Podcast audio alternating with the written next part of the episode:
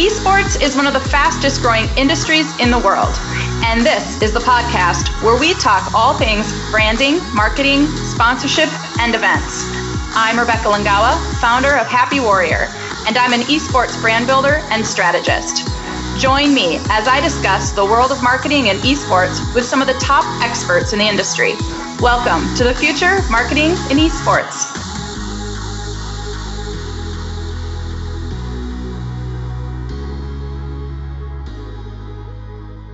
Welcome to the future of marketing in esports. I'm your host, Rebecca Longawa, and I'm so excited today to have a very special guest with me, Maria Tamellini. Hi, Maria. Hi, Rebecca. Nice to be here with you. Nice to see you again. Maria and I met via LinkedIn and had some really great conversations. We both were on a speaking panel out of London about women in gaming, correct? Is that where it was? Yes. And so we were talking about women in gaming, then we connected via LinkedIn, had some really great conversations around the emerging technology that Maria and her co founder are working on. And it just feels, for me, extremely relevant, not only for the endemic side of esports in terms of tournament organizers and team owners, but really holistically taking a look at how are the non endemic brands that are getting into esports how does the technology that Gamer Safer, Maria's company, really help elevate them and and ensure that that there's some brand safety measures there. So Maria, Gamer Safer, tell me about this technology that you guys have built. Yes, yes, such a pleasure to share more with you and your audience. Uh, so, Gamer Safer was born to help esports platforms and multiplayer games to scale fair play, positive, and better experience for players. We are we all know the positive aspects of multiplayer games and sports competitions, but we also know that these environments are dealing with cheaters, fraudsters, criminals, and even toxic players many times. So we came up with an idea to verify and authenticate players before they join a competition or a match. And with that, we aim to bring more accountability, uh, more tools for platforms to control what's going on inside their environments.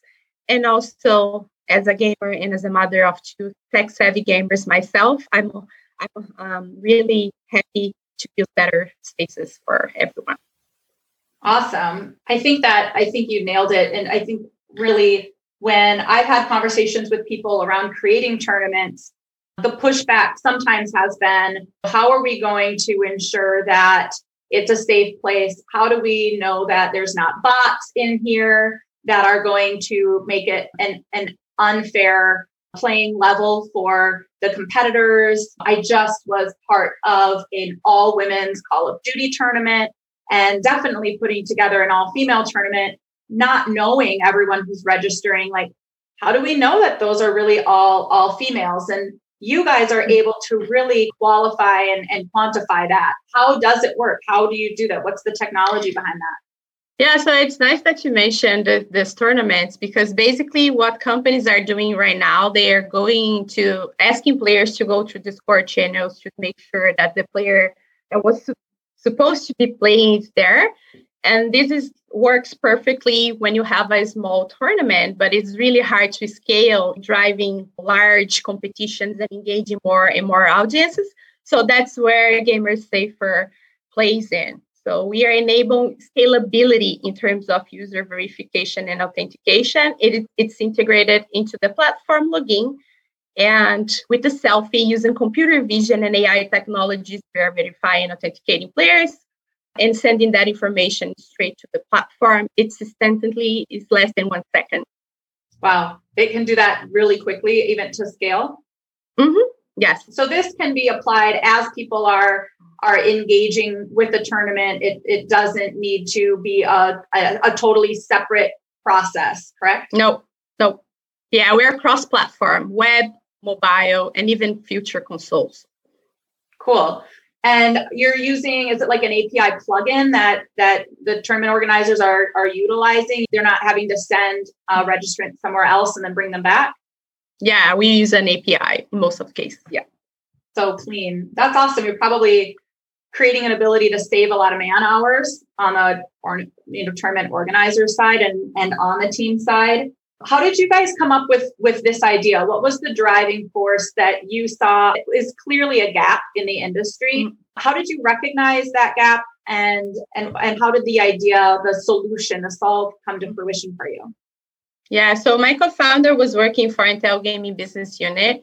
So it's a, it was an important and it is still an important business unit for Intel. And they were like running a lot of research about the challenge the industry was facing to keep growing and how to solve those challenges. And at the time, he came to me just to discuss a couple of techno- technologies that were trying to intervene in those challenges. And we had a great conversation because most of the existing technologies they are they were working after the fact. So they were trying to catch cheaters inside of the platform or toxic player that were not, you know, doing things that were allowed by the community guidelines and ban those users. So when you have millions of users interactions or competitions where you, you have like several people playing, it's really hard, you know, to, to intervene.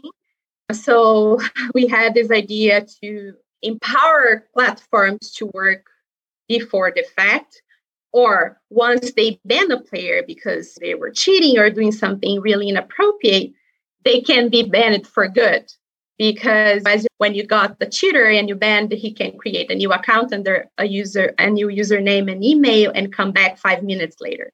So that's the kind of cycle we are trying to break with GamerSafer. And it was like a, a good combination of professional experience because Rodrigo, as I mentioned, he's an engineer, he was working with games. And myself, I'm a second time founder. And I was basically doing a lot of social impact strategy for brands. And besides that, we are gamers and parents of gamers. So it was like personal, professional. It was a no brainer when we yeah. understood our purpose and the potential as a business. So we quit our full time jobs and here we are. That's a big risk. How long ago did you guys create Gamer Safer? Almost 18 months. 18 months and tell me about the, that that journey. It had to be scary for for you to drop everything leap into something new. What kinds of like kinds of challenges have you experienced? And and maybe share like a glowing moment or some some piece of success that you found since doing this. Yeah it was definitely an important decision we made as a family I think one of the biggest challenges is that we are working with something that we are so passionate about that we could work 24 by 7. So that's our biggest challenge right now. We don't feel that we are working because we're building something so important and special that we, you know, just keep working. so we had to create curfew times here to make sure that we have some time to rest and even to engage with our own kids. Yeah. Um, so this is the biggest challenge. And in terms of achievements, I think our first big big win was when we applied for the Berkeley Skydeck program, which is a, uh, an important accelerator here in California. Like the acceptance rate is less than 5%. So we were there with our slides. We had a couple of good conversations with industry to validate that if this is something that, you know, you believe interesting and they said yes just go for it. And then we prepare our first 10 slides and sent and made a lot of interviews and we were accepted. So that was like a major win. I just felt that we started with the right foot. But as entrepreneurship is a roller coaster so there are a lot of ups and downs. A lot of no's until we get you know our first yes. And we are even um, taking notes about the no's and the yes we're getting. So probably in the future we will have a, a book or something about right. And how how are you guys currently marketing your product and doing outreach? So most of our conversations were already part of our network. And by doing great connections and serving those people that we already know, we're having a referral based strategy. And right now, as because we were talking about that before, we are strongly updating our materials, our, our website to deliver a better message to each each one of those segments. So esports platforms and then multiplayer games. Great.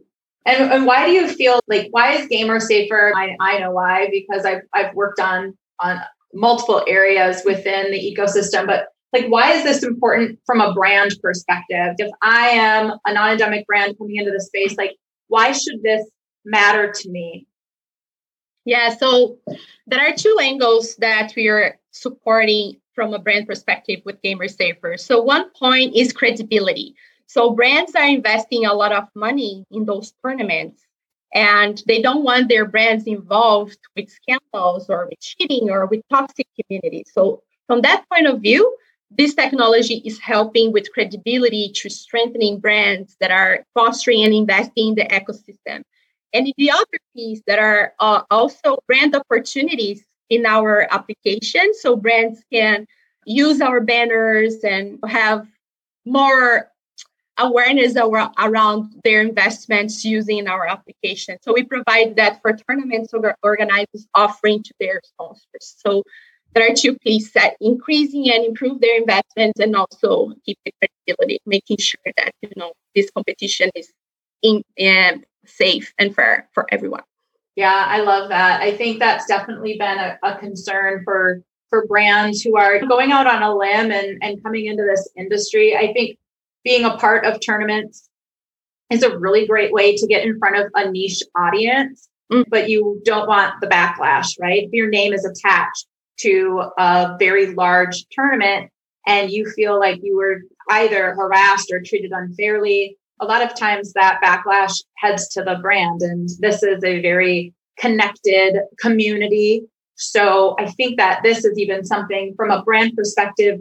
If, if if I'm a CMO at a large company and we're in esports we're hosting and sponsoring a lot of tournaments, I can even see this from a brand perspective, them coming and saying, we need this tool integrated. We want to be ensure that our brand integrity is strong. So we we want to make sure that this type of of technology is being integrated into the tournament. But your main target audience, like the the the biggest impact for you would be the large tournament organizers, yes?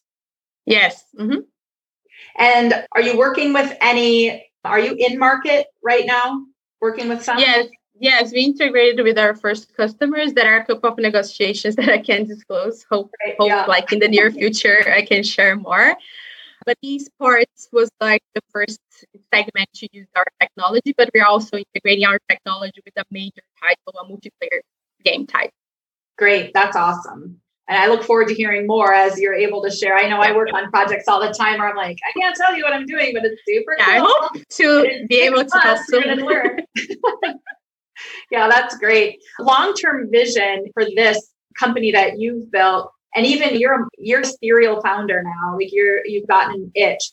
Do you see other products underneath Gamer Safer or even wheels spinning on on future ideas what's like your long-term vision for you personally as a founder i think there are many many possibilities in terms around this mission like providing safety and positive experience not only for games but online in general as everybody is spending a lot of hours online and verification and authentication is getting more and more important for several platforms so there are, the, there are many avenues we can explore. So one of the things that I also uh, forgot to mention is something that we are developing is also how we can engage parents in their kids' online experience, especially in games. So we are coming up with something to strengthening parental consent for you know competitions and games in general, and also to provide a dashboard where parents will be able to engage more with their kids' experiences. This is something that I, I am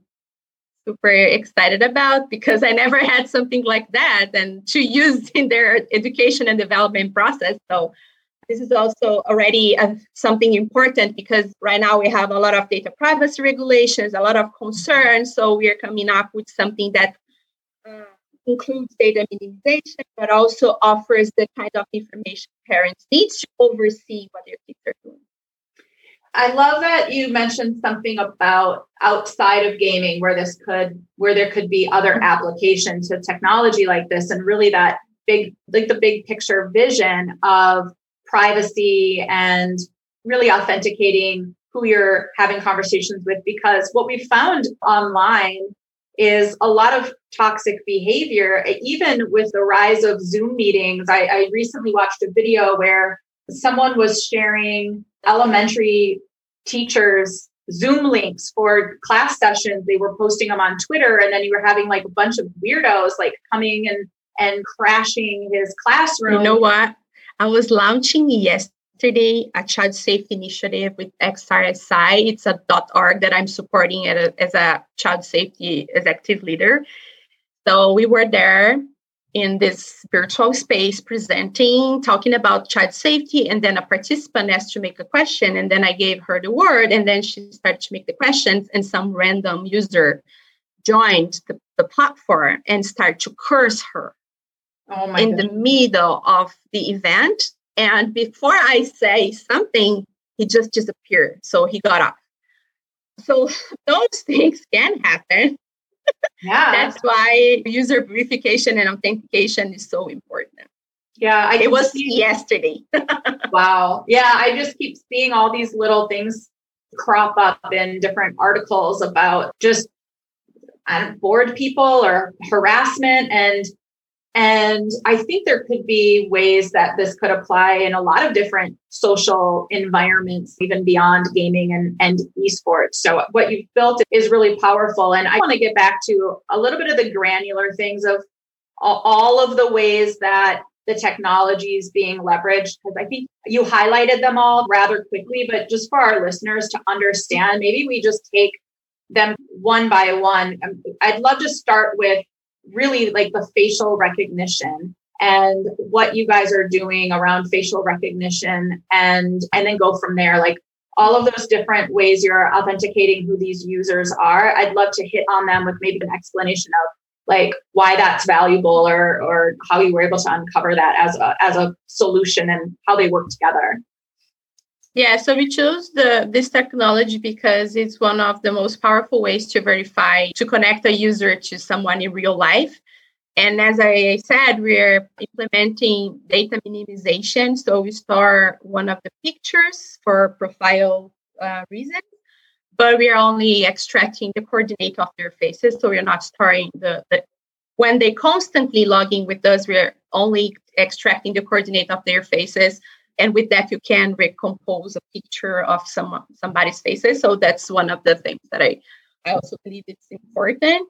And also for multiplayer games we empower the player to share their preferences as well. So based on research we understood the triggers of to- toxic or disruptive behaviors.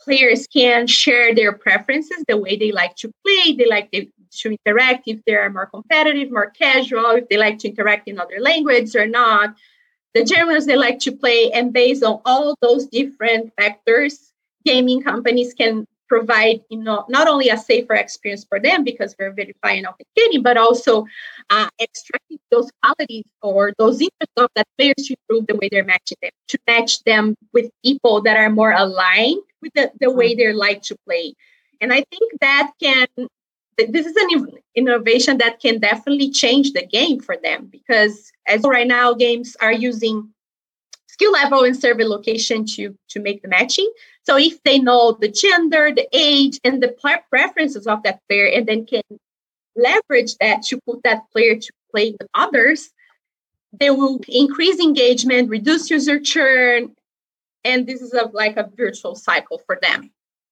I love that. That's so smart because I've, I've talked to gamers who are really interested in joining tournaments, but they don't usually for a number of reasons. There's it's either way too competitive so they get kicked out pretty early or killed really quickly in a game so they don't advance or a lot of times they like the prize pool is so high that you've got like really really highly skilled people in there and they just i think a lot of gamers just want to go in and have a fun experience and they want to play with people at the same level as them or people mm-hmm. that they know and there's other there's other technology out there that's creating more of a recreational league aspect and less competitive, like more just mm-hmm. like competing for fun and not necessarily with these high stakes. And, and that's been helpful. But to be able to qualify players and match them together based on that like mindedness and how they play, I think that's just absolutely brilliant. I think it just brings it to a whole other level beyond just recognizing who the person is and and making sure that they are who they say they are and that they're a good person but then you guys are really able to hone in on making it not just a safer place physically but a, a more enjoyable overall experience like emotionally a safer place as well yeah and I, I don't know if you saw the latest ADL report showing that 81% of players of most popular multiplayer games experience harassment. It was like a study making uh, made during the pandemic, and 68% of them experienced severe harassment. That's a number, like the number speaks for itself. Yeah. And as a consequence, 22% of those players are playing less or leaving the game. So, from a player perspective, it's really damaging. It's annoying. We don't like it. Sometimes we don't play some games because of that. But from a business perspective, can you imagine 22% of players playing less or leaving a game because of those experiences in a platform with the hundreds of millions of players? This is a lot of money. They're investing to attract that player, and then the player joins the platform, they're not welcome, and then they don't play again, and they never yeah. come back many times. So that's the kind of approach where, where we want to give with Gamer Safer by improving the prof- the user profile besides the verification and authentication. And I think this is like something that I, I am looking forward to prove. That's the that's the yeah. moment we are. Mm-hmm. Like we are excited to start those pilots and prove the concept and scale adoption next year. That's that's like 20, 2021 is gonna be a special year. A very, very special year when I think about the big push of diversity and inclusion, there's no physical advantages for male esports athletes over a female esports athlete. So it makes you wonder, for me specifically, I really take a look at the entire ecosystem and wonder like why aren't there more pro female gamers? And I think the toxic culture throughout history that has been involved. Not everything in the industry is toxic. I don't want to create some hyperbole, yeah. you know, hyperbole and freak everybody out, but there are some undertones that have impacted a lot of female gamers that I've talked to where they do get lobby kicked or they do get ganged up on while they're in a game and or they have over the past five six seven eight years that they've been playing and when they don't have a chance to compete against some of the best because they've been pushed out and pushed to the fringe, to the side, then are they able to develop as quickly? Are they, is it level? Is it not? And that is, I think it is hard to prove out. I think you hear a lot of stories and we believe those stories, but leveraging tools like this, I would predict over time creating a safer place for female gamers or other gamers that have something where they're maybe looked at as an outsider and are picked on it gives them the ability to develop and to grow as as a gamer.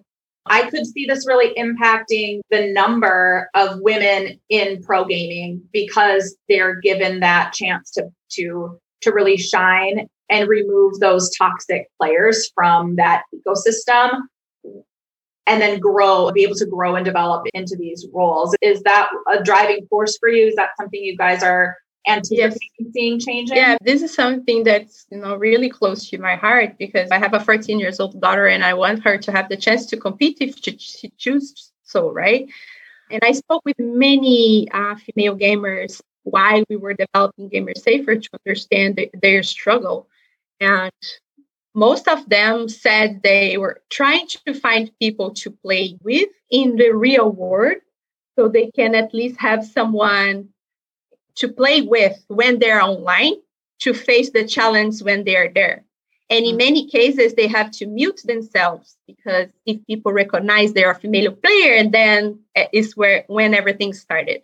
But when you mute yourself, when you hide your identity, you are not exploring the features that you need to in order to progress in a specific game. So what Gamer Safer is is trying to do is creating the conditions, no matter who you are, to play in a safe environment, to progress in the game, and then to compete and even reach a pro level if you choose, no matter the identity you have. Right. Besides female gamers, we also are seeing the an increase in terms of junior leagues. So we also have to create a safer environments for teenagers, for kids that are trying exploring sports. So there are many layers this value proposition that we we're tackling and we want to foster. So if we if we if I am a kid and I want to apply for a scholarship in the future, I need to have a safe environment until I get there. That's the kind of thing we're looking for. So you're flagging certain people, maybe you're flagging like where bots are coming from. How are you able to continually are you tracking like by by IP address or how are you able to detect like these bots and get them out of there? so what we so what, what we are doing is we are identifying users and saying this user is real. You can connect him with the experience. And once that user does something inappropriate inside the platform, the platform sends a message that we just send this user, we don't want, I want you to block this user from coming back. And then when that user comes back, and then we we're able to block that because we use the biometric. So that's wow. the the cycle we are trying to to create. And uh, one of the things that I also want to test and prove is once we bring accountability to players, I think they'll think twice before doing something inappropriate. Yeah, yeah beware bullies, right? Truly. Yeah. so to, yeah. when the, the game that I love most is in the line, I'll think twice before saying something that is not uh, allowed by the community guidelines, for example. So that's right. one of the things I, I believe is going to happen. So some platforms I make I, are making our ID mandatory, and some platforms are making it as an option, but they're willing to incentivize players to go through that path. Right. Yeah, I think it's I think it is it's time to have safety measures like this in place and I think the two things you talked about credibility and even like from a monetization standpoint, right? If you're investing high dollars in a tournament, you want to make sure that it's it is that the it's a level playing field, right? That everybody really truly has a chance to excel and and perform their best. That's just absolutely remarkable. Tell me a bit about like your background in you you alluded to it a little bit that you were a, a founder before tell me about like your journey into this space and, and into technology it's fascinating yeah. yes. So i started my journey as an entrepreneur really young. I, I i started to sell like different things when i was 17 18 years old. And at that time not that many people know but i already had a son. And that was my biggest motivation to try myself out to keep paying my studies and to keep providing for him. He was like a biggest motivation for for starting my career as an entrepreneur and because of him i decided to follow the social impact path to create a better world for him. So I met the UN Sustainable Goals. I was studying those topics at university, and then I decided to combine a couple of methodologies locally and internationally that I I met I get to know while I was studying to create something really special for brands that were willing to invest in the UN Sustainable Goals. That's how everything started, and from there, I think when I moved to Silicon Valley many years later, I went back to analyze the UN goals and I saw a gap. The UN, the UN goals were not reflecting the digital world that we were living on. My like the digital world were not reflecting my kids' experience in online worlds. So I went to study and investigate that piece. And then I found a couple of documents of UNICEF encouraging people to protect children online, and also different reports about people using technology to approach or to take financial advantages to even criminals. And then I realized that there was like a big opportunity for me coming from this space, you know, to create an impact in society with the business experience. So not only making an impact as I don't make money, but making an impact and making money to make something sustainable, kind of to create something special. So I went to test myself working for a couple of uh, social impact organizations that were using technology for good before launching Gamer Safer kind of understood okay, there is a space for that, there is a business model, we can do this, we can do that. And then when the opportunity of Gamer Safer appeared, I was just, you know, so ready um, to jump in. So that was in a nutshell how the things evolved. But it's for me, everything starts with a purpose. So mm-hmm. I, I can work in anything that I don't believe in and that and that I don't have this feeling that I'm working. So I don't feel right. that I'm working. I feel that I'm having fun while, I, while I'm working at Gamer Safer. The passion definitely shines through, and I've had um, multiple conversations with you since we first met, and and I feel like I learned something every single time we talk. If if someone listening to this podcast wants to learn more about Gamer Safer, wants to maybe see a demo, or have conversations around how it could help how it could help their business how do they contact you? What's the best way to get in touch yeah gamersafer.com maria at gamersafer.com we're also on linkedin. Many different channels you can find us. Yeah happy to talk.